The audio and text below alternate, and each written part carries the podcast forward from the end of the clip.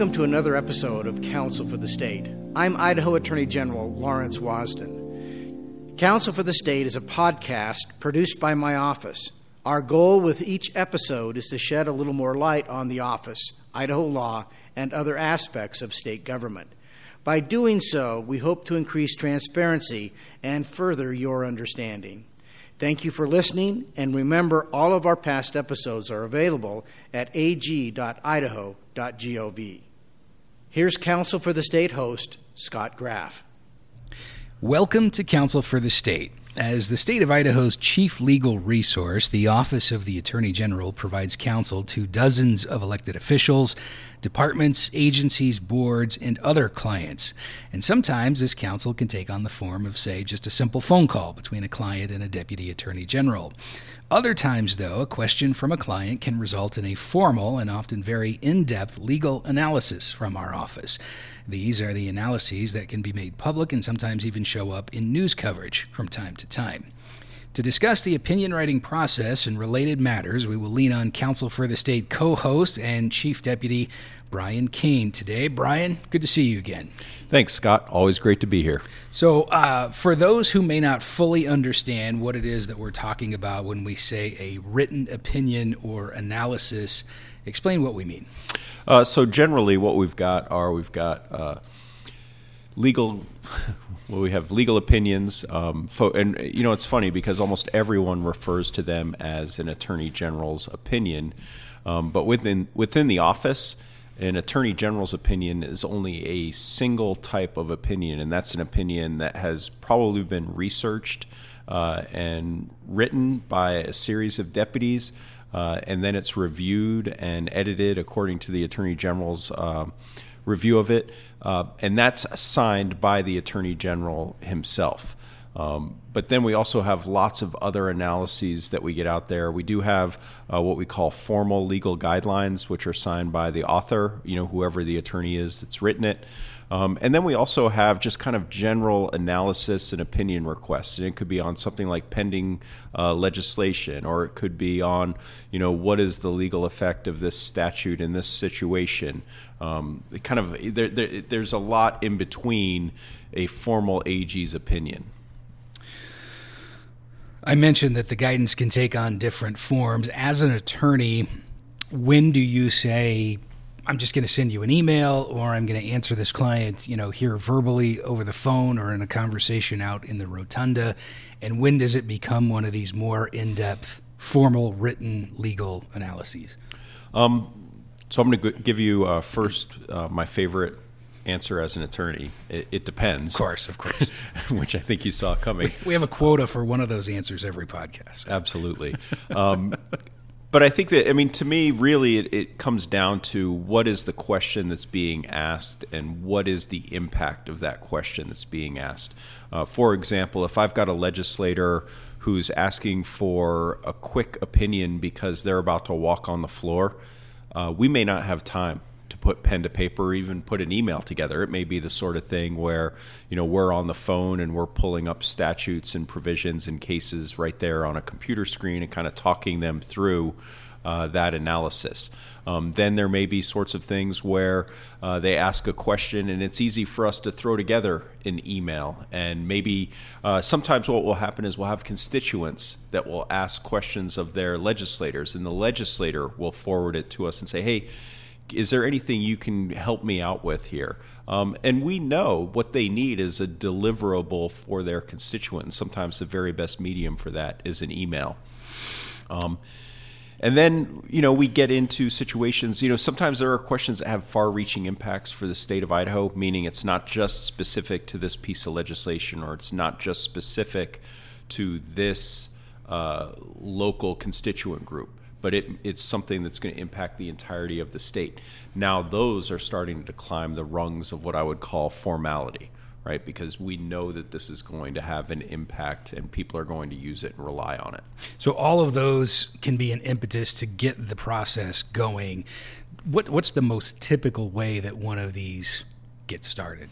Uh, the most typical way that one of these gets started is actually um, there's three ways generally. It can be a phone call uh, a phone call comes into our office, and it could come to me, or come, could actually come to another uh, deputy. It could come to the attorney general. I've had the attorney general call me up and say, "Hey, we've got uh, Representative Smith, for example, asking this question. Um, can you take a look at it?" Absolutely. Uh, we get emails uh, as you can imagine, right? Folks start to email now more frequently. Uh, and then there's a group of folks that will send us a formal letter and say, we hereby request an AG's opinion or a legal analysis on this issue. Uh, I can also tell you that uh, there's been a rise in text requests hmm. where folks will send a text and say, hey, what do you think of this? So we should step back for those who maybe haven't heard a lot of our podcast before and don't understand sort of the totality of your your roles in the office. A big reason why you're the point of contact on these is your role as the legislative liaison in the office of the Attorney General. Correct. And and really I just serve as the linkage between the legislature and everyone that's within our office. Once it comes in and you say, "Yep, we're going to do one of our, you know, more in-depth, more formal analyses on on this particular question or, or legal topic," what's the next step? Um, so I think, I mean, you've, you've, you've within your question, you've kind of assumed one of the steps, and one of the steps is when it comes in, uh, we do an immediate evaluation right? And the evaluation is, you know, what is the question that's being asked? How in depth is the legal research going to be? Then what's the turnaround time request? If we've got a if we've got somebody that's like, I need an answer in ten minutes, you know, we're gonna we're gonna approach that in a different fashion than somebody who has asked a very complicated legal question um, that doesn't have a deadline or says, you know what, I can I'm good if I don't get this for a week or so. Um, once we do that evaluation, then the next step is to figure out who know who has the subject matter knowledge within our office. Um, it's always worth reminding folks we have 120 attorneys in our office. Uh, with that many uh, lawyers, it's very difficult to find a legal issue that somebody in the office hasn't dealt with at some point in time. Uh, and so we do try to identify those subject matter experts and put them onto these analyses. Uh, and they'll usually take the first cut at research and drafting. And I remember just as a specific example, uh, trespassing legislation was a big deal several sessions ago. We had a, an attorney in our criminal law division who was tasked with doing a lot of the analysis around some of that proposed legislation. Same division, criminal law division.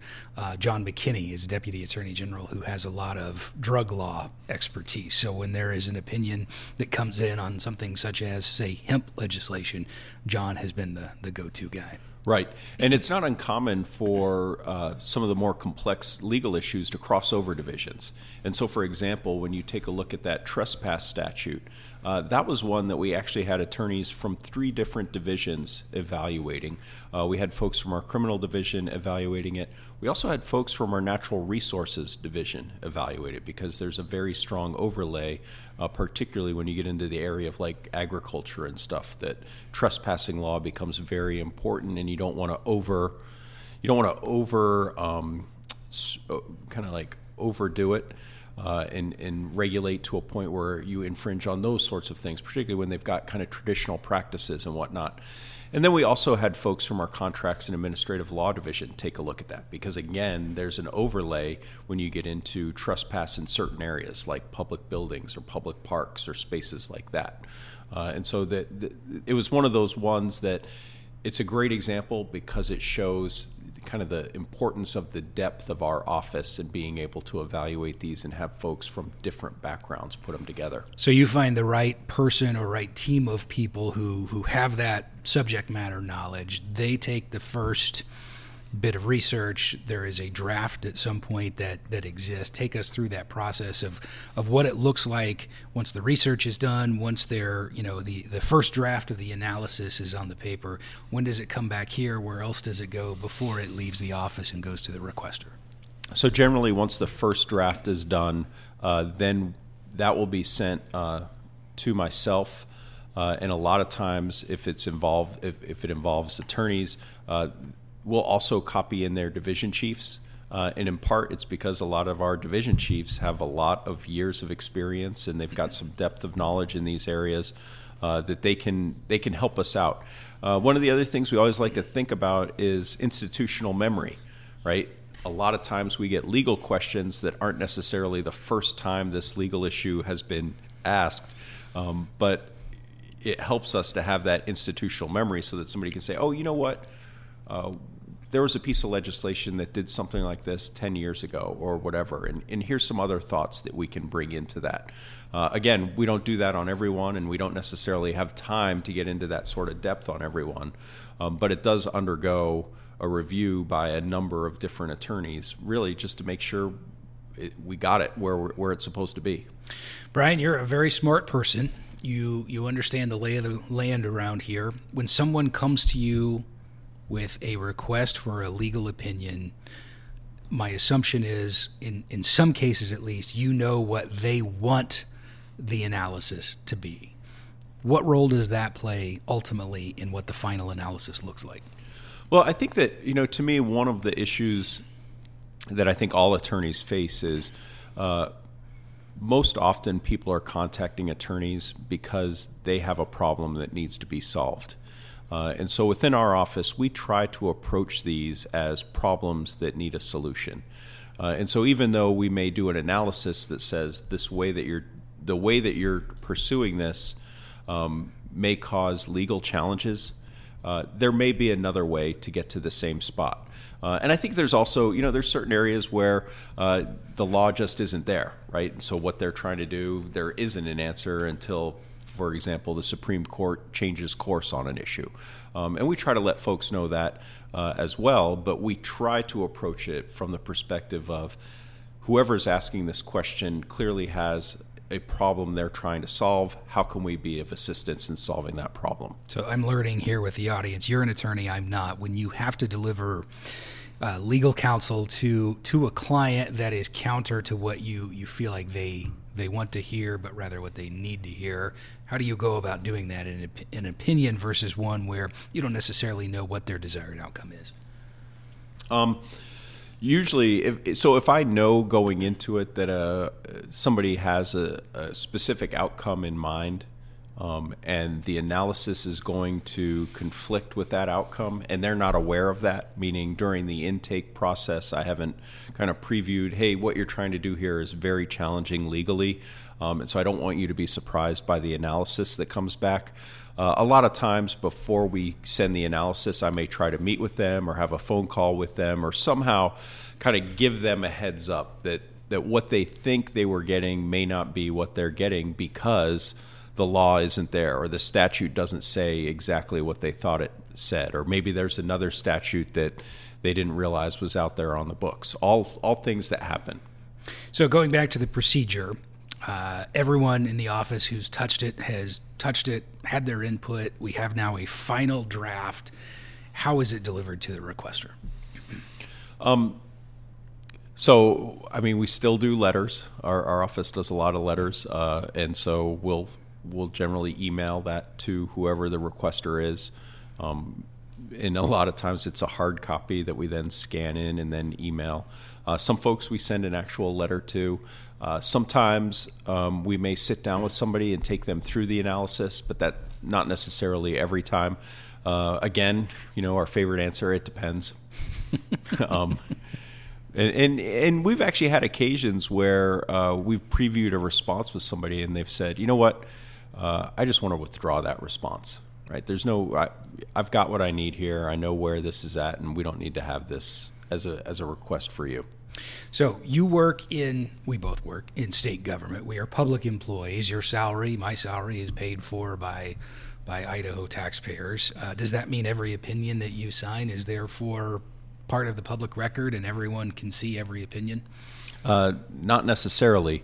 Um, and I want you to know there's kind of two questions wrapped up in that one. Um, first, as the attorney general, we have clients. And as attorneys, we still have clients that have an attorney client privilege with us. And so folks do have the ability to seek our legal advice and have that remain confidential. Okay, so I was going to say, take a moment to explain uh, attorney client privilege. Um, attorney client privilege is just, it's, it's actually intended uh, to enable and empower clients to be as honest and forthright with their attorneys as possible uh, and to receive advice for decisions that they want to make. And so, in order to encourage that relationship, uh, those conversations are protected. So attorney client exchanges of legal advice and and the the bases for that legal advice is protected from public information.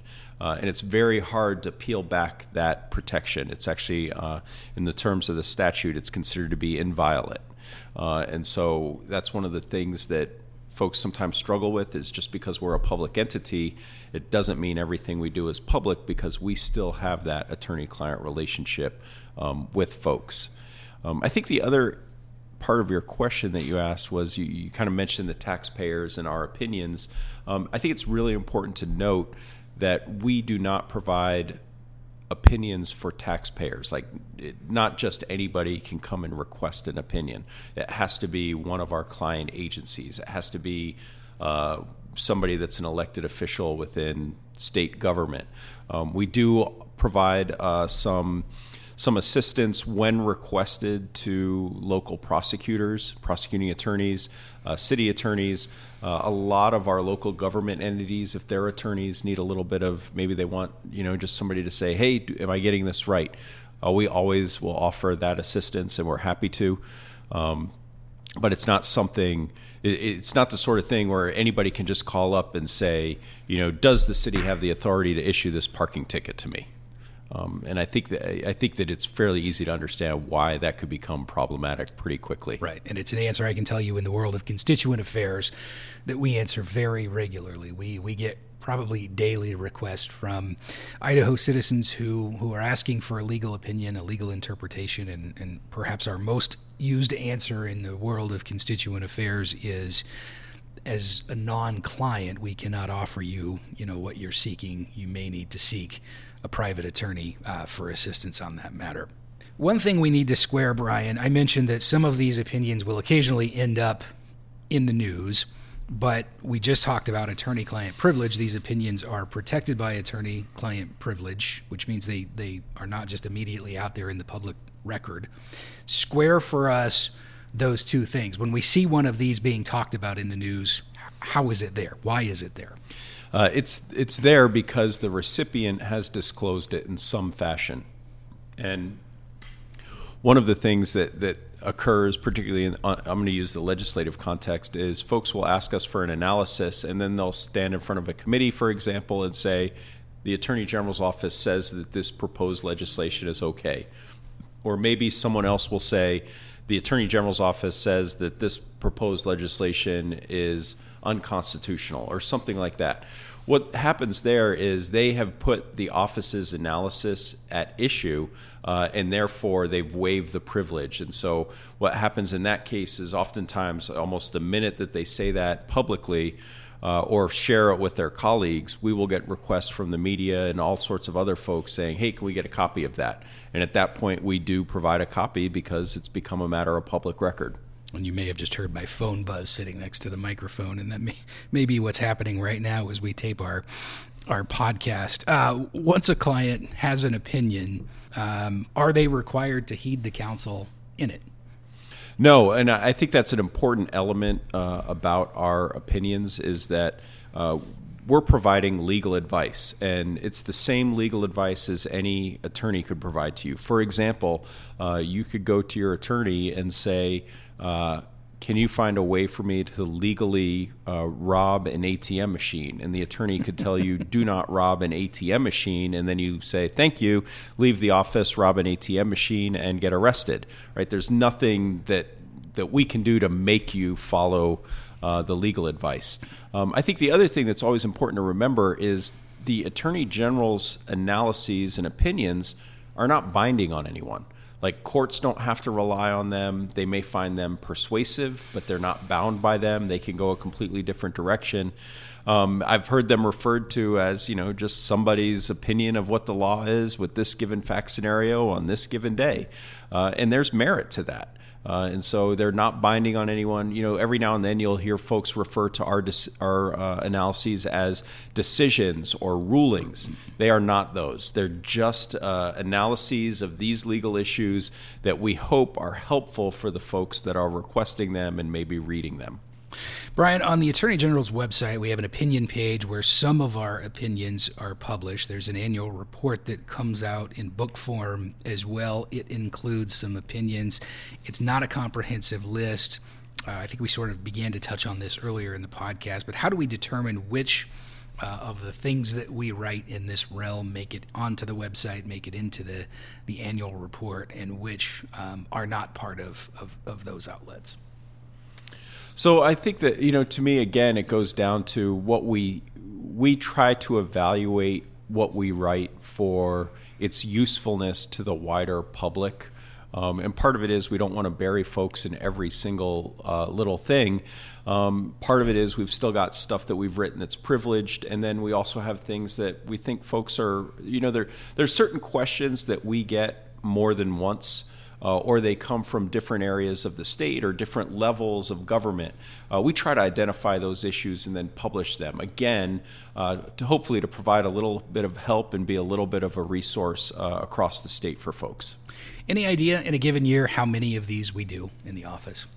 I know it's definitely more during the legislative session because of all of the proposed legislation and the questions that go with proposed legislation, but in a given year, how many do we do? So I know it's more. We're easily over 250 every year, um, and probably more towards the 300 range. Um, and those are just the ones that we do in writing. There's a lot of stuff that we do by telephone call or in a meeting or a series of meetings. Um, so it's it's considerable. There's a considerable number of analyses that we do annually. In the pie chart of all of the work that gets done by the attorneys in this office, what what percentage of that that pie chart is, is this type of work? Oh, I wouldn't even put. The, I don't think this even hits ten percent. Really? For for I mean, if you think about the fact we've got 120 attorneys um, this is actually a really small slice of pie. This is a this is a slice of pie that if somebody served it to you, you'd be a little disappointed. you'd ask for seconds. you would, or ice cream or something. Small but not unimportant. Right. Yeah. Right. Okay. No, because it, and you're absolutely right. Right. You think about this as the slice of pie that the office uh, works on, but then you think about this as the slice of pie that the public reviews or evaluates or the press identifies as significant and those two slices are of vastly different size. Anything else to add uh, in the context of, of current events or, or any other uh, part aspect of, of this discussion that I haven't given you the chance to address? No, I mean, I think, I mean, to me, this is one of those. Uh, this is one of the, the, more interesting aspects within the office is how we do these these analyses and opinions. Um, some of them take a significant amount of research and and uh, it's it, it's to me as an attorney, it's some of the most fascinating work uh, that I get the opportunity to take part in um, because of that research aspect. Like you, as you put these together, you are learning the history of the state of Idaho, and you're list, learning the history of how our government was kind of put together and then folks scratched their head and said i'm not sure this is the way we want to do it. And then they changed it a little bit and it, it, it's really just kind of a fascinating look into how our state works how our government works what our republic means and and i'm actually i feel uh, lucky to have that opportunity Brian Kane is a co host of Counsel for the State here in the Office of the Attorney General. He is the Chief Deputy. He's an opinion writer. He is many other things as well. Brian, we really appreciate uh, your time. I know you're extremely busy this week, so thank you for sharing your insight on this. Thank you. Thank you for joining us for Counsel for the State. We hope you've enjoyed this episode and helps you better understand an important function of the Office of the Attorney General. Previous episodes of the podcast are available in three places. All of our episodes are archived online at the Attorney General's website. That is ag.idaho.gov. They're also available through Apple Podcast and Spotify as well. Thanks again for tuning in. See you next time.